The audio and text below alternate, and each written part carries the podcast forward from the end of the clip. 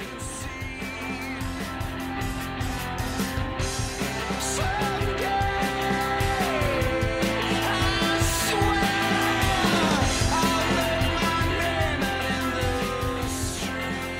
Beyond the Norm. I am Norm Laviolette, the host of the show where we talk about all things uh, comedy and improv and the entertainment business and entrepreneurship and whatever really we want to talk about. I am joined, as always, by the lovely, talented, and medium sized Ari Goldberg. Say hello, Ari. Uh, hi. That that's that's uh, they're all new ones, but that's a new one. I think it's an accurate description. You're medium sized. Yeah, I, I'm not. I'm not absurdly tall. I'm not absurdly short. I, yeah, I'm. I am, in general, uh, average. Yeah, that's fine. I'm I'm medium sized, medium to small. Yeah. No. Yeah. I. It was just. I was expecting a, an adjective, and I got two. Well, see, you're you're you're moving up in the world, Ari. How are things in your life? Things are good. Pretty much the same. Uh, it's uh, I'm still still living the bright life in my apartment with this new window. And you have two roommates, correct? Uh, technically, I have three roommates. One of them just never moved in, but he still pays rent, which is a mystery to all of us. But so we're gonna stop right there. So, so what do you what do you mean that that that they just never moved in and they pay rent?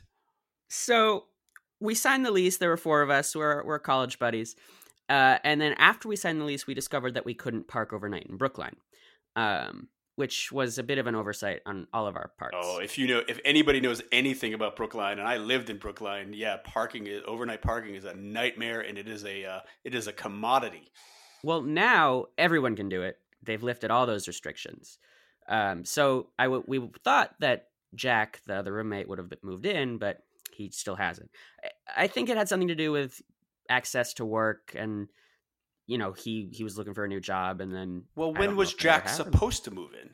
September 1st and so it's it's april end end of april and he's yeah. and he has not moved and he's paying rent. What does jack do for work that he can just be such a bon vivant and just pay for things that that he doesn't use? Uh he works a ridiculously well paying job at a liquor store. What what does he do there?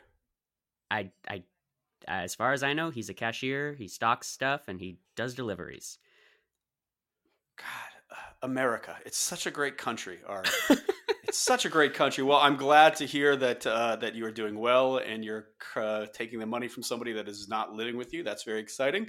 Uh, things are the same where I am, uh, as always, as we continue to get through this uh, this time that we're in. So, for those of you who listen, I often start the show. Uh, I use three metrics, roughly speaking, to guide me in uh, you know contemplating and making decisions. Uh, not etched in stone. I'm not so uh, intractable that I that I that I you know can't can't think uh, outside these three metrics. But the, what they are uh, they are helpful, and what they are is I, I when I look at something, I, I say I say does it does it make me money? Do I love it or am I intellectually curious about it? And if it hits any one of those boxes, then then usually it's worth uh, at least pursuing. So I like to go over what what might I might be working on from the money standpoint. You know, not too much has changed. The clubs are still closed, and I really don't expect them to be open for quite a while. Uh, I, I, think that uh, here in Boston and New York, the uh, the gathering points are, are going to be the last to come back. That's just my expectation. Uh, so, so there's some challenges there, but we are exploring different things, online uh, classes and stuff. Uh, I, I, I, think there's pros and cons to the online classes.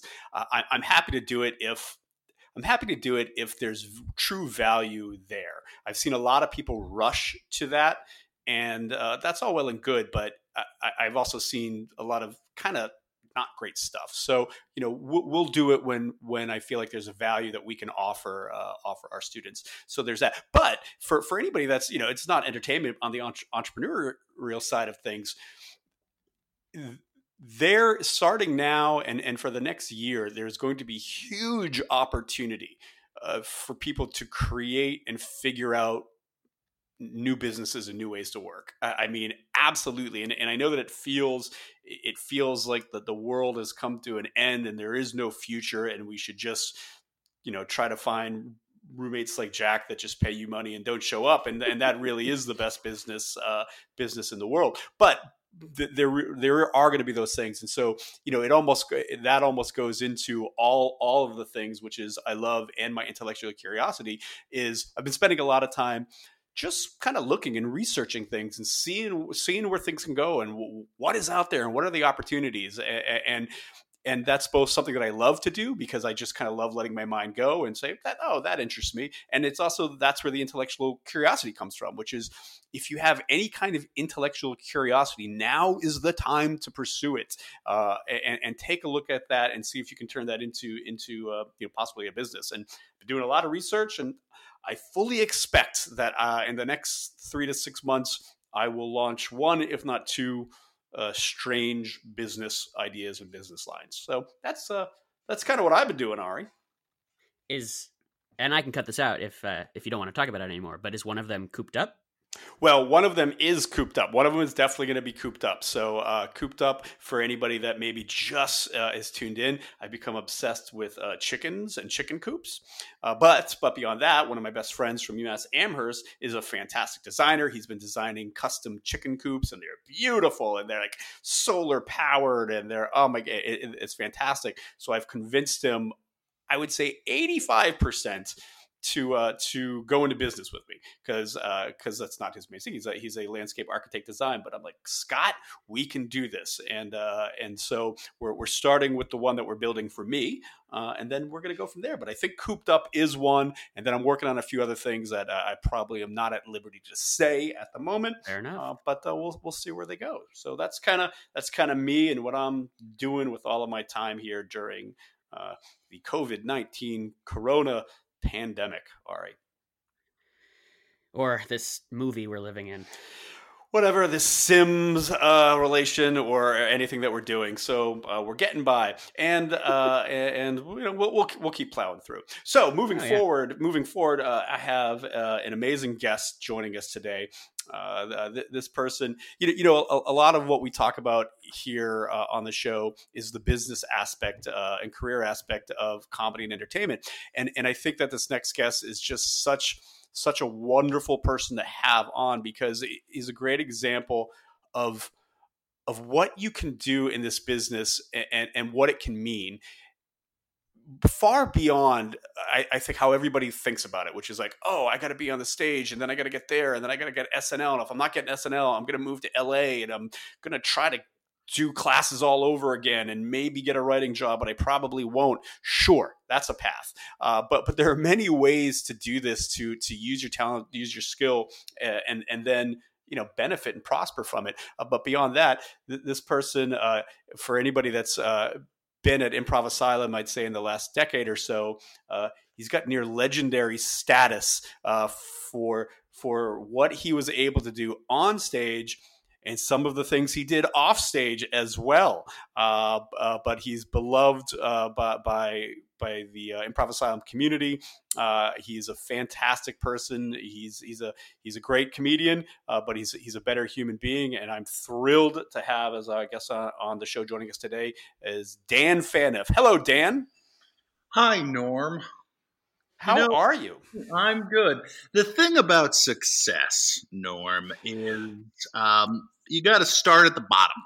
Yeah, is that that that how it works? You start at the bottom, and then you and then and then you then you get successful. I'm talking about the gutter, Norm. uh, how are you? Uh, I am very good, Dan. I'm very good. How are you doing? Things are good.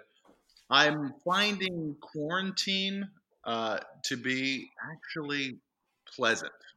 Yeah, man. I, I, it, it's.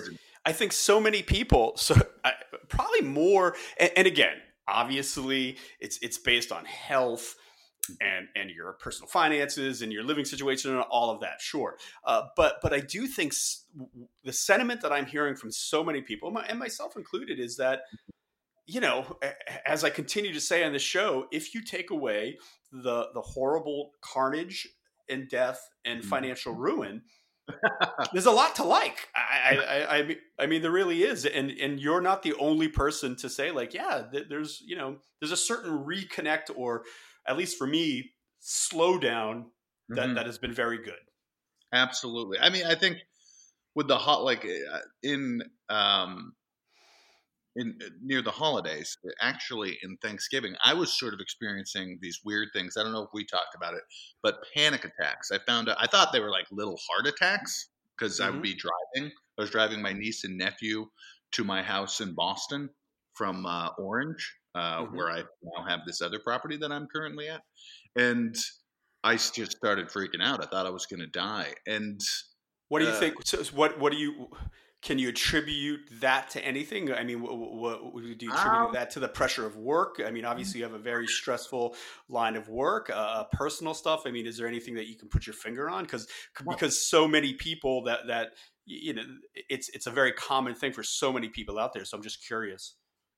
I I really don't know. I mean, things were. I was I was in the process of buying this this house, and some bigger stuff was going on at work nothing really out of the ordinary. I mean, I studied for the bar exam and things were crazy. I got sober. That was nuts. And I didn't necessarily have these instances where I thought, you know, I just felt like I was going to die.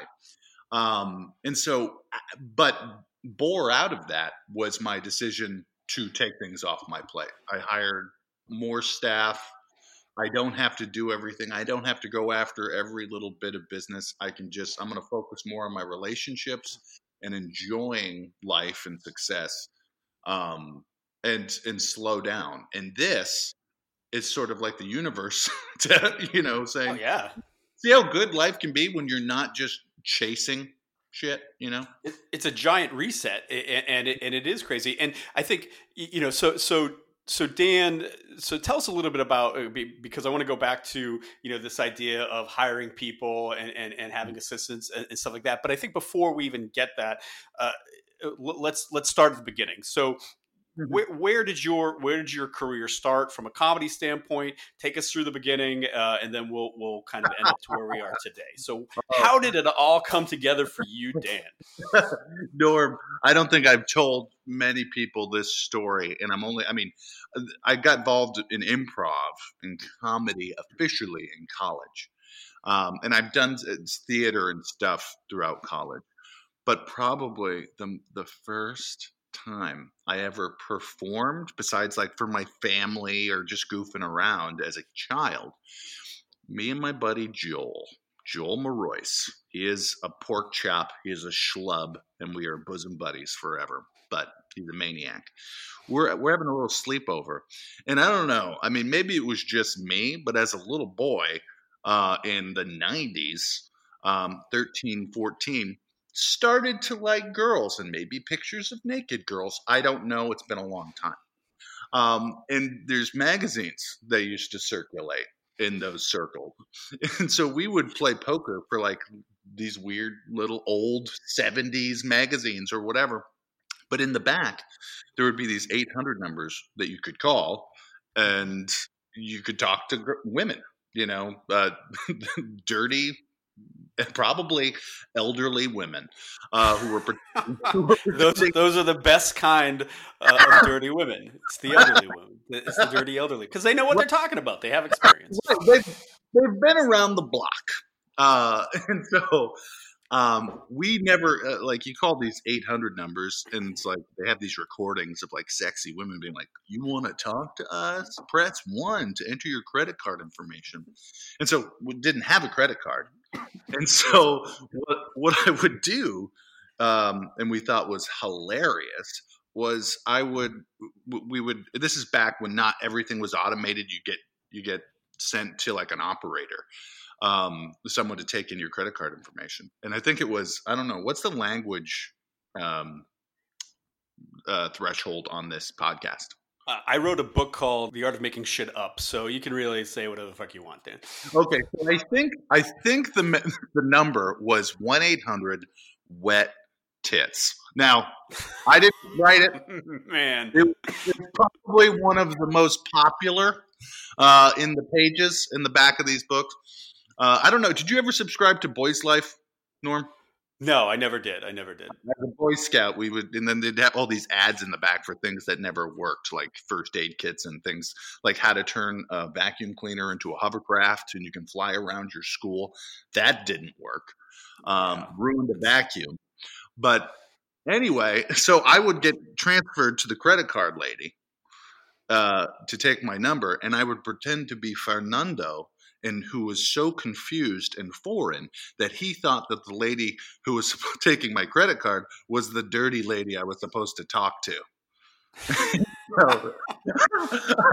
we would just call all these numbers. I mean, the, the, that number that I referenced was like the one I remember, but we would just call these numbers and then talk to the credit card people uh, like we were uh, an immigrant looking to get get some get something dirty going. You know. Well, that's that's a pretty fantastic that's a pretty fantastic bit. Uh, it's it's very uh, Jerky Boys esque uh, in, in, terms. Uh, if anybody remembers that reference, uh, so so so right then and there, you must have known like I got something. Show business calling me. She she put me on speakerphone. I would call back, and she would she would put me on speakerphone. Uh, I, I her name was Julie because I would call and ask for Julie, and she would just giggle, and then she'd put me on speakerphone, and I'd hear people laughing. All right, and that those yeah. first laughs, man, those first laughs are everything, right? Yeah, hooked. So that's great. So you started there, and then and then I'm going to fast forward you just a little bit, uh, and, and, so so fast forward to now you went to uh, Suffolk University, correct? Yes. Great. So you you went to Suffolk, and mm-hmm. and what did you uh, what did you what was your original plan in terms of what did you study at Suffolk? Uh, poli- my my track government. So they have a, right. a go- good government program, and uh, right. I studied politics, law, and the courts. And so what? So how, how? I don't even know this. I mean, obviously, I know I know your path, but I don't necessarily know this part of it. So, how did that lead you to uh, Seriously Bent, right? Because Seriously Bent is the uh, Suffolk comedy troupe, correct? Right. Um, so I had done, I had gone to Fisher College before I went to Suffolk, and I did theater, so I got a little bit more comfortable on stage. And then uh, when I was at Suffolk, you know, uh, in the dorms, there was this uh, flyer that said, "Do you think you're funny? yeah, come audition for Seriously Bent." And I was like, yeah, I think I'm funny. and it's so it's literally Dan that that's that's truly the exact same story for me. Uh, I was at I was at UMass Amherst and I was mm-hmm. walking across, you know, campus. I was by the campus pond and there was like a flyer and it was like those same kind of flyers that have like like the little tears, like, you know, looking for roommates. Uh, Ari, you know, if you're looking for a roommate that's going to pay you and not move in, but they'd have a little tear. Uh, and it was the same thing. It was like, think you're funny, call Brian. And and in that in that, you know, hubris that many of us have in in college, born from nothing, uh, was like, think I'm funny. I know I'm funny. I'm, you know, based on nothing. I never proved anything. Uh, so it was uh, exactly the same thing for me. Wow, that's that's funny. Um, yeah. yeah, just like yeah, I'll show you. Of course. And so you auditioned. So I auditioned. Um, Harry Gordon is my yeah. uh, is our professor. Yeah, and and they they brought us on and then you know it's crazy. It's like this with a lot of things in life you know uh, like th- those people in seriously bent that i didn't really know that well become some of my longest most meaningful relationships. And who are, um, who are some who are your peers uh, who is your so, peer set at seriously bent? So i had rebecca edwards was there tony pasifumi tim enright deirdre um, or Deidre. She, she hates it when you call her Deirdre Norm. Um, uh, Julia Gustafson, um, uh, and then eventually more and more people came on board. Uh, Josh sure. Peters with the dreads. Yeah, yeah, I remember Josh. Yeah, and then we just so we started um, performing for the school. There was these little things we would do. We had a very good following at Suffolk University. Oh yeah, and I then, mean it's very very popular. I mean, and and so many, you know, it seriously Bent was uh, not, not necessarily when I was there. I was there at the very early formative stages of of Mission Improbable at, at UMass, but literally like after the year after or year or two after I left, the thing became like a machine. So you know, it, it's it's very common. Uh, it's very common at these schools, and, and you guys were were super popular. Right, and and um, there was an article recently. Uh, I think it was in Mass Lawyers Weekly where I talked about this. So you might not have seen it, um, but uh, I, I, commented there. They were asking me about my path at Improv Asylum, and I was uh, you guys would have this regional improv competition, and we won every single year um, while I was there, and I attributed that to both your your uh, company's uh, professional instruction as well as our school filling every seat, and it was an audience vote. Sure. Well, uh, well, certainly it was the audience vote first, uh, and and then and and then you know with Suffolk University, yes, we contract with them, Improv Asylum contract with them, so that so that we do you know supply a director or an instructor. In your case, it was Harry Gordon, uh, but but you know it's been different people over the years, and and that's that's unique, right? Because that's a pretty big commitment from that um, from that institution to mm-hmm. legit to legitimize you know the, you know the comedy and the improv comedy uh, arm of, of the theater department. Right. You know and it's like a performing arts group and they have a theater they have a, like a theater um, major at suffolk and then they're known for like government and politics and law because there's the suffolk law school but um, yeah that would that became one of their like uh, i don't think suffolk university has competed in anything nationally and except for improv. yeah, and you guys went down to, and so you guys went down to Chicago, right? You, right. you went, uh, uh, you, you, so it, like it's in that world, it's a big deal. It's the same as it's the same as you know uh, college athletics or, or academic comp, uh, competitions. Right. Um, but I, I wasn't a part of the team. I actually got brought on to Improv Asylum. Um, I think you guys sort of said maybe you want to audition for NXT, and um, I did, and I and I made that cast, and then after that, the um, the college troupe seriously bent went to nationals and i, I right. went down a few times to watch them so that was great. Right.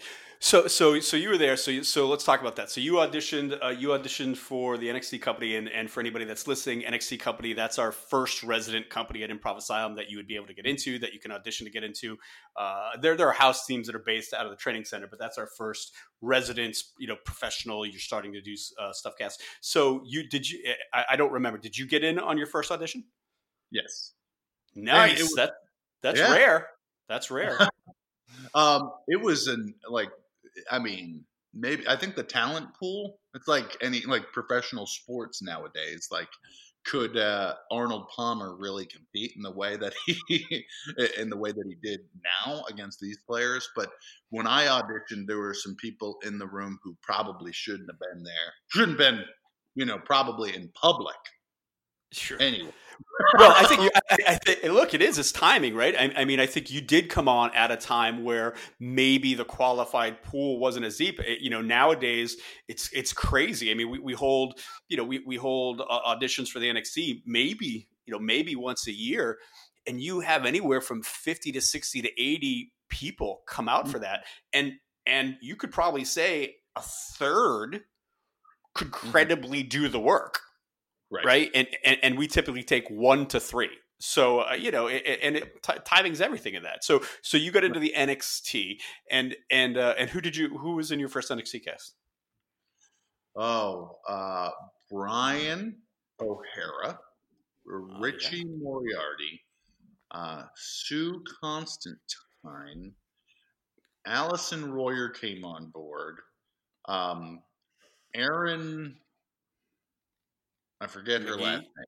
Aaron McGee. McGee. Uh, yes. Evan McGee. Yes, Evan McGee. All right, right. And Maya Houghton. Yes, Maya Houghton from Chicago. Jane right. Blaney. Uh, so Jane Blaney, Maya Houghton. Um, now I feel bad if I've forgotten someone. Oh, you don't have to feel bad. I forget people. I forget people who work with work for me over the years. It's the way it goes, Dan. Yeah, you live long enough, you forget you forget who people are. So so that's it. So so you're doing that, right? And so you're doing that, but but you were one of these people too that, that had a lot going on. So you're doing that, and and what else? Like so so take us through that. Like for for your your you start doing the NXT company, you start performing. Where are you uh, both w- within your mindset of being a performer and doing comedy, but also your schooling and some other things that you're pursuing? Sure. So, um, I I I think I was still performing. I, I, performed at Improv Asylum during my last semester of mm-hmm. college, and then once I graduated, I was working full time at a law firm in uh, Brookline. A politician, he was the chairman for the Brookline Board of Selectmen. So I was working with him on some of his political stuff as well as some of his casework, which is civil litigation. Um, and then, so I'd be working 40 hours a week and then going to do shows on Wednesdays and Sundays and rehearsing when we're in production or when we're in rehearsals and and and for you know there, i always say this there's, there's no one way to, to do this. There's no right way to do this. If anybody tells you there is no there mm-hmm. isn't. They don't know what the hell they're talking about. I i was always amazed by people like you and and there's been many of you or your types over the course of the years that could work full time and truly commit to doing comedy. Like you know I, I always say it you know, people are like, well, you made this choice and it was so brave and you gave up things to do comedy. I, no, I didn't. I, I wasn't mature and I couldn't hold a, I could barely hold a full time job not doing comedy. you, you, know what I mean? So so so for me to throw all in on comedy, I'm like, well, that's what I had to do because I wouldn't have been able to do both. But but then there have been people like yourself, or or or, or you know, more recently, Kira O'Sullivan, and, and, people like that that have these really high you know level or, or intense jobs and are also to you know able to make that commitment. So so you you were able to do that, and so you got through the NXT company, and then you got hired on to the main stage, correct? Mm-hmm. Yes. Well, I went to the touring company, which was oh right. We had the touring company for a little while. That's yeah. right. And and we went on this uh, a bunch of tours. I remember, and we did. Uh, you know, I did corporate shows for a while. I remember doing a corporate show for the GOP of New Hampshire that they asked us to get off the stage after 15 minutes because our mics didn't work and. Oh, that was fun. Oh, sh- corporate shit shows and road shows. People, uh, you know, and it's funny. And so we've company wide, you know, we actually operate our corporate shows and road shows different, I think, than almost most uh, organizations out there. And part of that was learning from the time that you were on, you were in the touring company on the road show. You know, mm-hmm. even today, right? You know, actors will get into uh, the NXT company or whatever, and the first thing they'll ask is like, so uh, when uh, when would we be eligible for you know corporate shows and road shows? And I'm always like, you think you want that, but you don't. that that's the hardest work. That's the hardest, least rewarding work. it's tough. You're going outside your element onto their, you know, their uh their their property a lot of the sure. Time. And you're And it's the it's the coldest of cold audiences, right? Because generally speaking, one person, one or two people on the committee decided it was going to be a good idea Right. Uh, and so nobody else, they don't give a shit, right? They, they didn't pick you, as opposed to when you come down to a theater or a comedy club, those people have opted in. So you have the coldest of cold audiences, and you have to win them, o- and you have to win them over. And what we learned eh, eh, early on was we actually need our most veteran and experienced people to do that work because it is the hardest and I think that's what differentiates uh, differentiates Improv Asylum from other places that typically send their least experience. Uh, and right. I think that's that's why you know over the years we've had such such success on the corporate side of it. But yeah, I remember that. Didn't you guys have like some kind of crazy road trip down in Florida? Oh man, uh, yeah. Well, we had one to Virginia, which was right after the Virginia Tech shooting and oh, right. we, we, were introduced and so it's tough that's a tough spot to be in and they wanted to do it anyway because people were really sad and so we were doing at this school near virginia tech and they introduced us they introduced us with a moment of silence for the mm-hmm. victim and then say that all right now to lift our spirits is the most funny people in the country Improv Asylum. And so we open up this show for a, a primarily African American audience with an improvised rap. Ah, yeah. very, very, very uh, tonally uh, on point. yeah, man. Oh man, uh, you know, I never felt so comfortable on stage uh, seeing their stone cold faces. Uh, no. It's it's amazing. We've we've done so many. Uh, you know, I've done more more shows that, that that you can imagine where right before we're introduced to go on stage it's and before we start let's take a moment of silence for larry who, who we just lost uh, last week. Uh, Larry was a great employee, worked here for 25 years. Let's take a moment of silence. And you're like, oh man, come on. I can't follow Larry. And then, and this is the, I'm not making this up. And then they're like, and and before we start, ladies and gentlemen, Larry's wife and kids in the back of the room. Can we give him a round of applause? I'm like, you got to be shitting me. And all the material, I, like in the packet, was before Larry died, and they're making of course. Larry. right, right. It was all like Larry. Oh, stick it to Larry. And his widow and kids are in the back of the room, and you do a moment of silence, and then like, mm-hmm. and now, are you ready to laugh? I'm like, oh my, and and it's happened more than a few times. It, it's it's insanity to me. It's insanity right. to me. And, and, yes, briefly, um, we did have a crazy trip down in Florida. It was nuts. We were all over the place. I remember this is where Brian Wecht, Brian Wecht, the one of the lead leads in uh, Ninja Sex Party. Who saw that coming? Oh, oh arguably one of the one of the most successful people to ever come out of Improv Asylum uh, uh, with him in Ninja Ninja Sex Party. So if anybody is looking for a, a, super great and funny oh. comedy music, uh, Ninja Sex Party, he's Ninja Brian. Oh, they, they play arenas now. It's crazy. I listened to their. I was listening to them before I knew Brian was in it. I was listening to them before I knew what Improv Asylum was. and and, um, and Brian Wecht, I don't think because uh, attention viewers, I I had I am recovering from alcoholism. I've been sober for like nine years. Uh, it's great, it's wonderful, but I was I used to party pretty hard, and I think Brian was like, "Oh man, I don't want to like deal with that dude." And we get room together, and he's flying in from somewhere uh, during middle of the tour, and and he was supposed to sleep in our room, and we got this extra cot for him, so we sort of claimed the beds the night he wasn't there, and then we ate pizza and maybe got some pizza sauce on the bed we were giving him. and the day after he got there, he woke up and he's like, "Oh man, I don't know if I want to stay in this place again. I think there was blood on my uh, on my bed." and I was like, we were all drinking that night, and I'm like, "No, no, no, that was just pizza sauce that we we dripped on it." and he's like, "Oh." Oh, I hate you guys. Um, yeah but we got along. Uh, like we we made up, and, and it's actually a, a, really good treat to see him when he's around. Well, but, well Brian is do, Brian's doing so well, uh, and and probably the other even more famous person.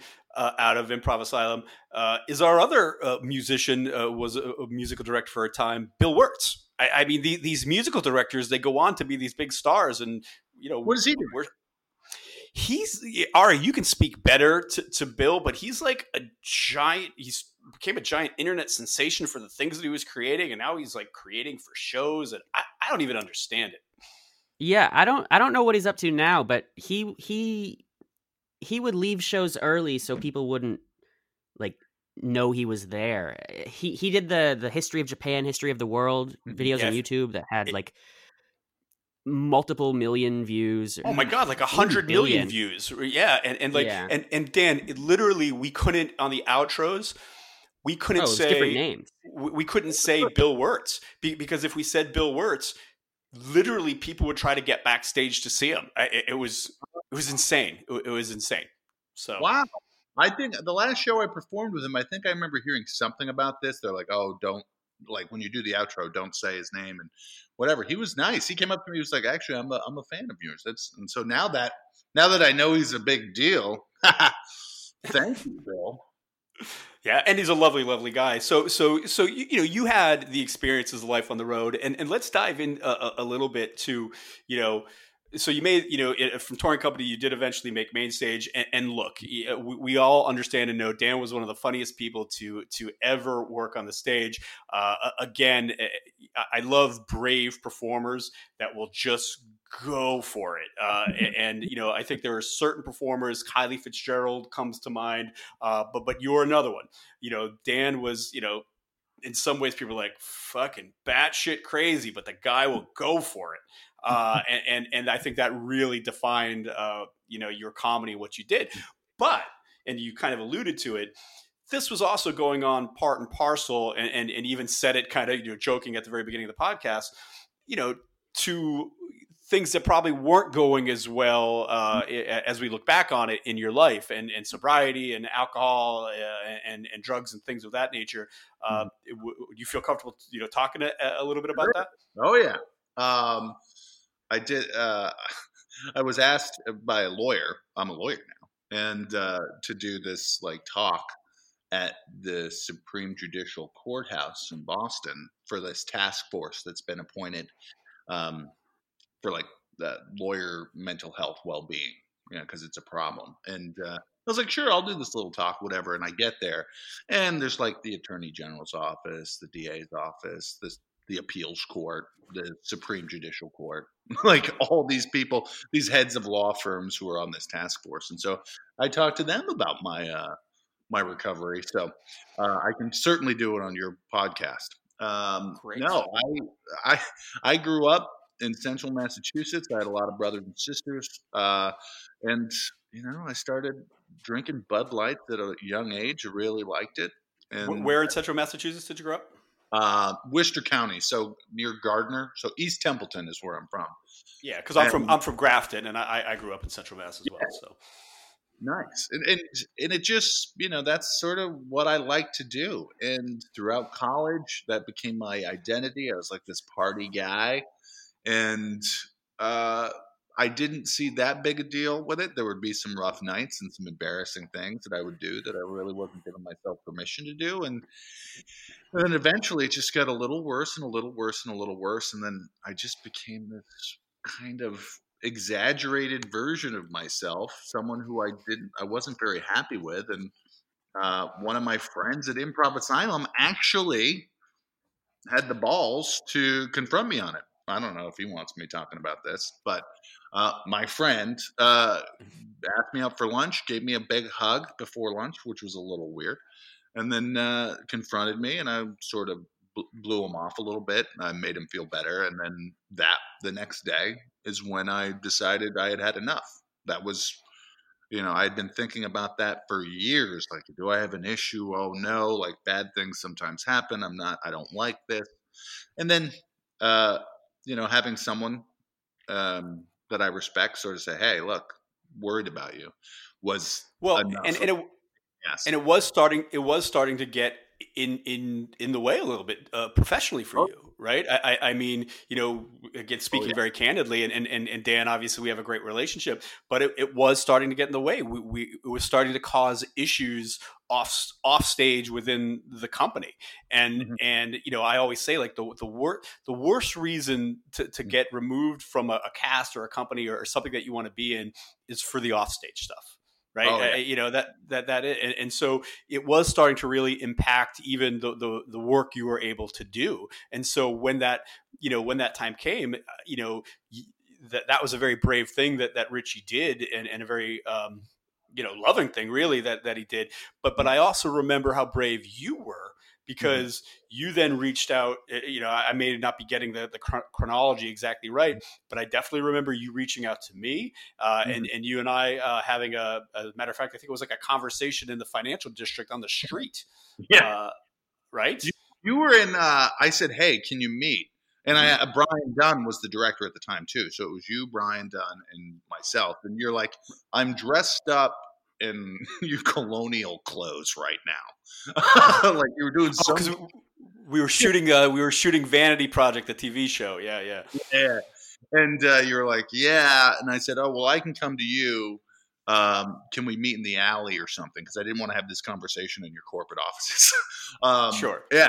And then uh, you you you were like, "Oh, okay." And then you and Brian came and met me, and I I think what I said was, uh, "Do you remember what I said?" Well, I, I think uh, I, I, I remember what I do remember you saying was like, look, you know, uh, uh, uh, I've had roughly speaking, I've had an issue. Uh, I, I think you you it was so impressive because it's how you've always been. You mm-hmm. direct, you addressed it head on. You didn't mince words. You didn't look for people to feel sorry for you. Uh, you know, I mean, you, you, were very brave about the situation, and, and, you're like, "This is the deal. I'm changing, and I'm going to do it." Mm. It was it was just like it was it, it almost felt like it was decided already. yeah, and, and then uh, you asked me, you thought it might be a good idea to come down and just address the cast, and I remember doing that too.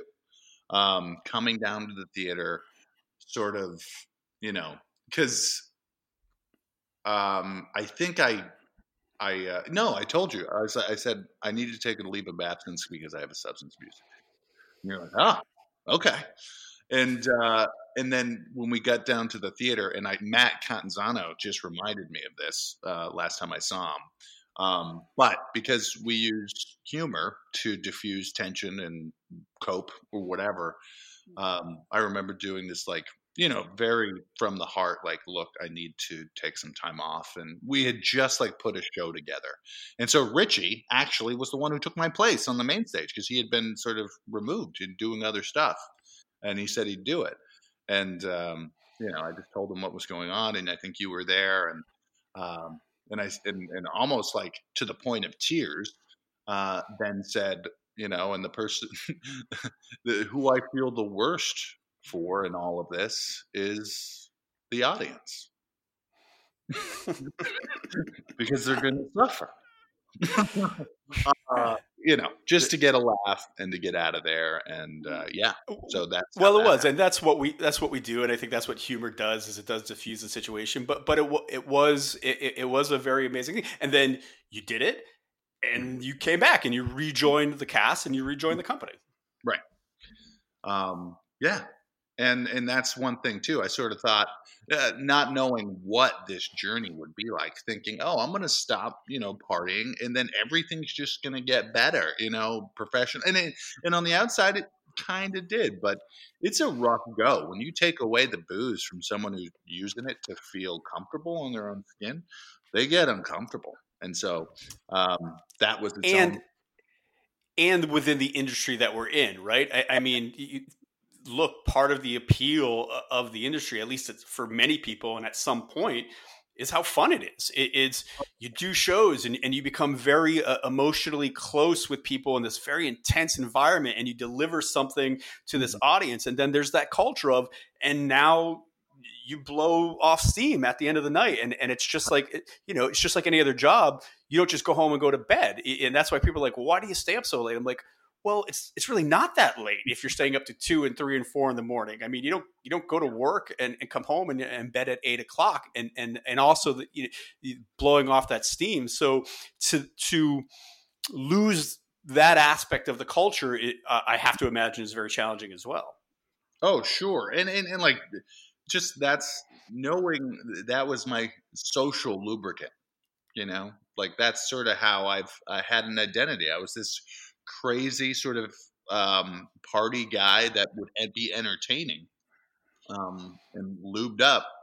And then it's like, all right, what what part of that was really me, and what part of that was just an act that I had gotten used to, you know, to to try and be a part of.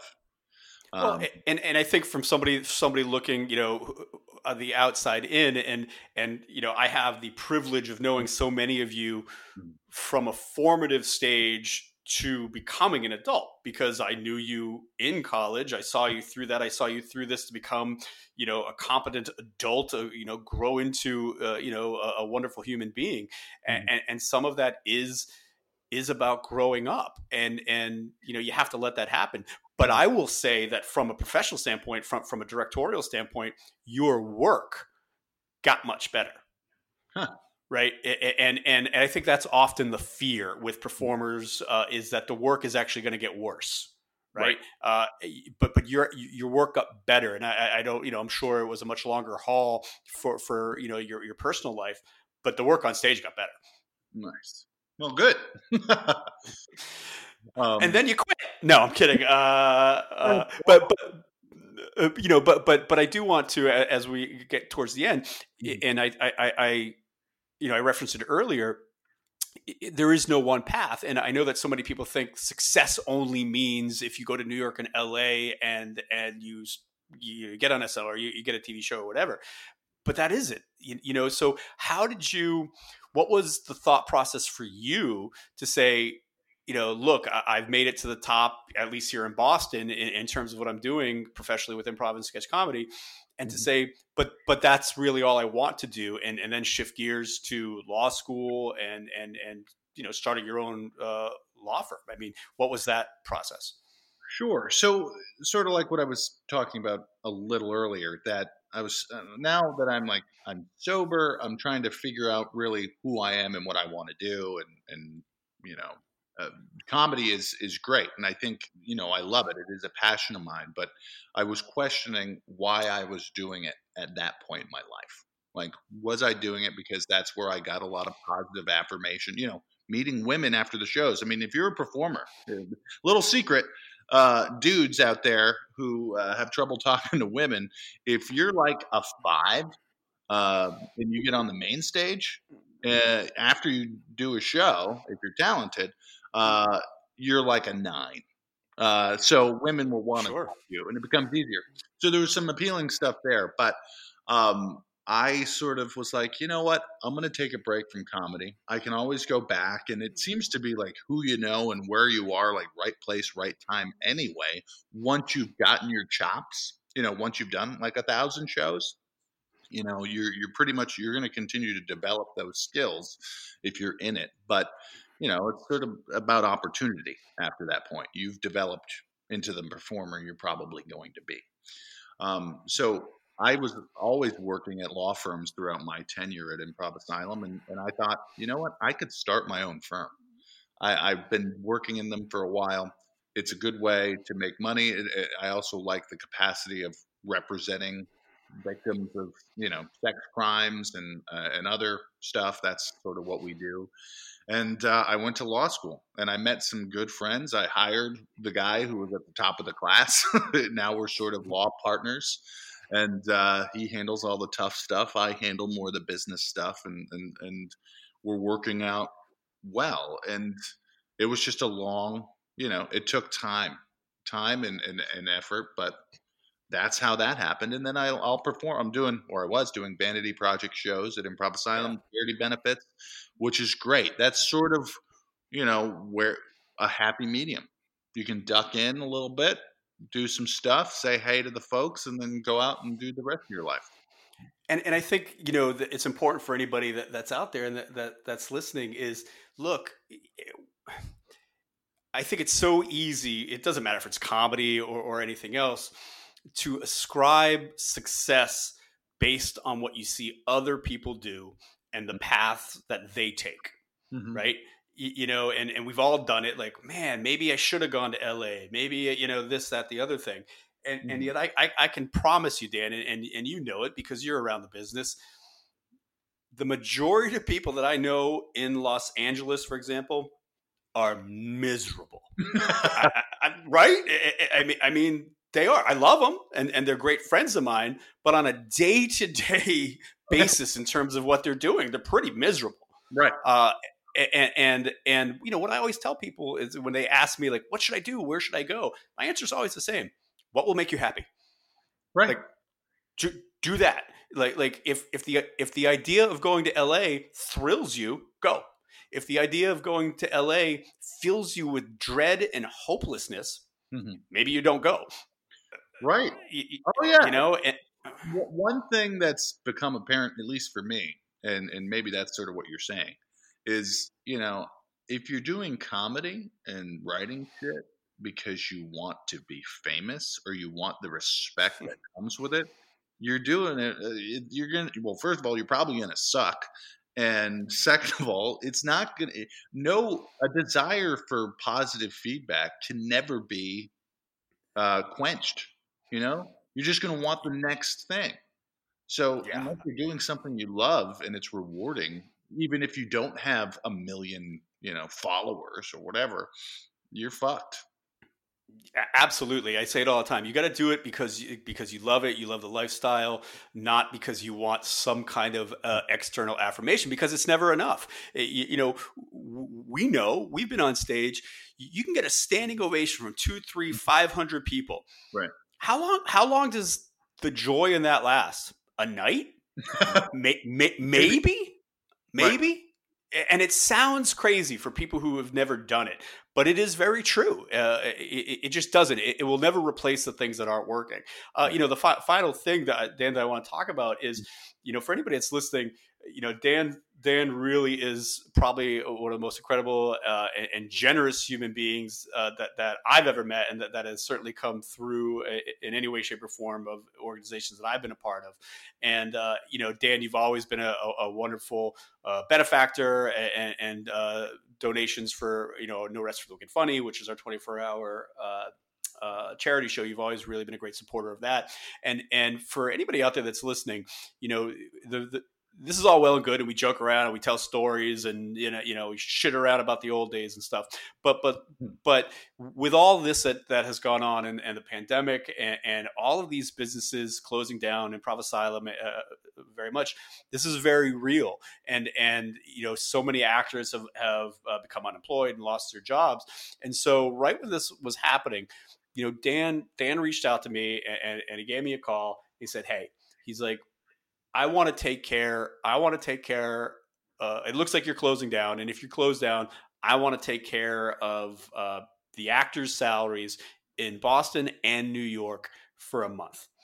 And you know, Dan, mm-hmm. it just blew me away because you know you making that offer. You know, I didn't say it at the time, mm. but was coming at a time for me where I was very much in a lot of you know personal pain because I knew the decisions that I was that I was about to make that, that I had to make and and they were going to be very difficult for the, the people that, that had to suffer those consequences. Uh, and and and so I, I was definitely struggling and, and for you to come in and and make that offer it really put some things in perspective for me which was you know, no, this there are ways to get this done. There are ways to figure this out, and, and I'm going to fight for these companies to make sure that they're there. Um, so, you know, Dan stepped up and he, and he took care of the salaries for the actors in Boston and New York uh, for an entire month. You know, why did you do that? Um, well, I saw your email and I was like, now th- th- these are the industries that are going to be absolutely screwed.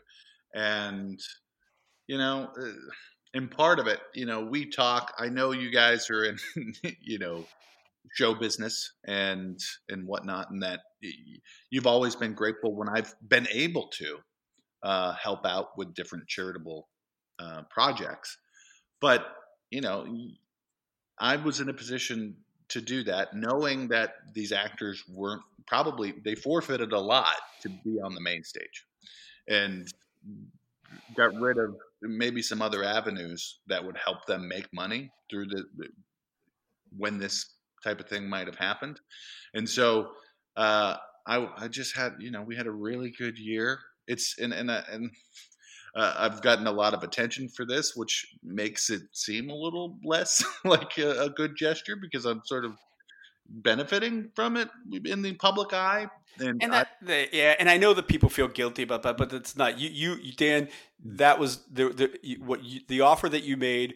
Mm-hmm. There were no strings attached. There, there, was no there was no expectation of anything. You're like, I just want to do it. Uh, and, and and you know, I always say like we don't need to be we don't need to be embarrassed because we have success or we're celebrated for our good things. That you know, the, mm-hmm. so you should never feel feel you know bad about that be, at all because you should be celebrated for it. Right. Uh, well, thank you, and and you know I've uh, because I've been performing, I've gotten to know these people. You know, it's sort of like paying homage.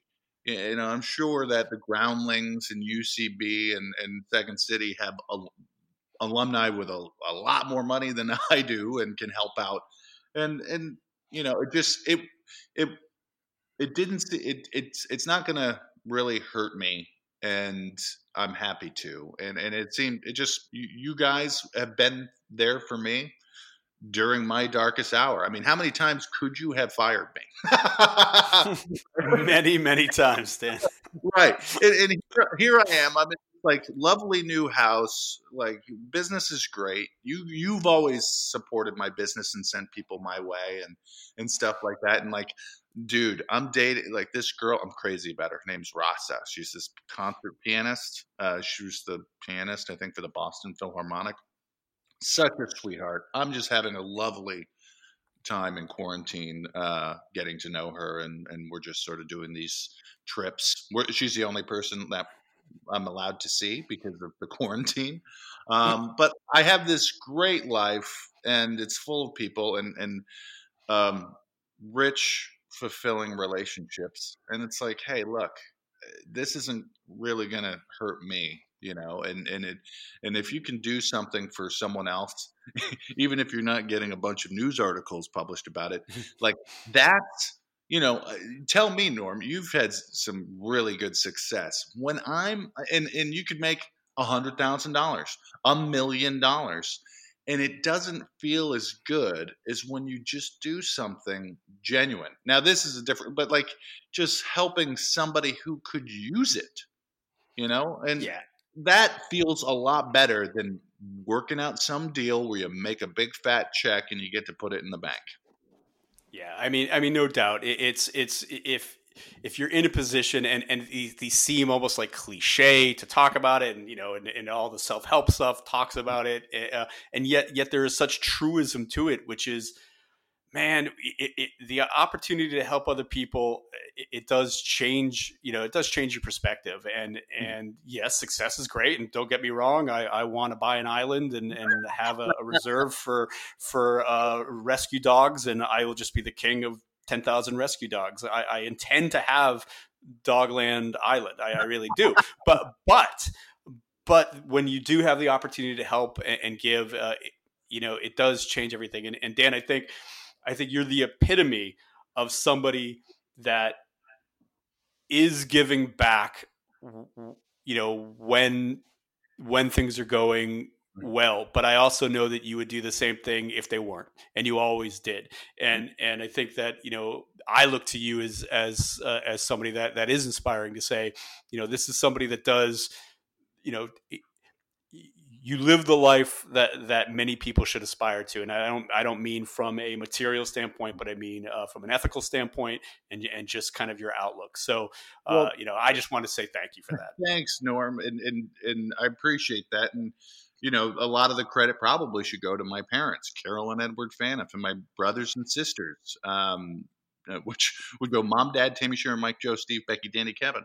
Um, that my sisters are like they they have adopted children who have some severe disabilities and just that everybody in my life you know in my immediate family has just been such a great example as far as what they do to give back and so that that's where that probably comes from a lot too but thank you for saying that so Aria, I hope you've learned a lesson here, and you know maybe you shouldn't screw over that guy Jack like you have been, just taking his money and not letting him live it. If, if if I'm saying a lawyer is more ethical than you, Ari, where do things stand with what's happening at your apartment? oh, I have no qualms about the situation I'm in. oh, Ari oh, Goldberg. Oh, well, I'm glad you can own it, Dan. Uh, thank you so much for for uh, for spending uh, uh spending time with us here. Uh, you know that I always love talking to you. Oh, so where where where can we find you? You know, look, if you, if you need a lawyer, Dan's your man. yeah. Uh, wh- wh- where do we find you? I mean, again, it's pretty specific to certain things, sure, but but uh, but what you know, uh, if you have personal injury, uh, uh, you certainly do a great work in in representing uh, victims of uh, sexual assault and abuse. any anything like that, where where can where can we find you? honestlawoffice.com. That's very good, very good. Well, Dan, thank you so much for uh, for being here. Uh, you know that uh, you're you're you're a treasure at the asylum, and, and we thank you for everything. All right, Norm. Thank you, guys. I'll talk to you soon. All right. Uh, so that is Dan Phaneuf. Uh, as always, thank you for uh, to Ari Goldberg for keeping us online. No major glitches this run, Ari, on yeah. my end. So we're getting better every time. So thank you, uh, Ari Goldberg. And as always, uh, as always, anybody that wants to support those actors, much like Dan, uh, Dan Phaneuf has done, uh, you can make a donation to No Rest uh, the, to the No Rest for the Wicked Funny Foundation.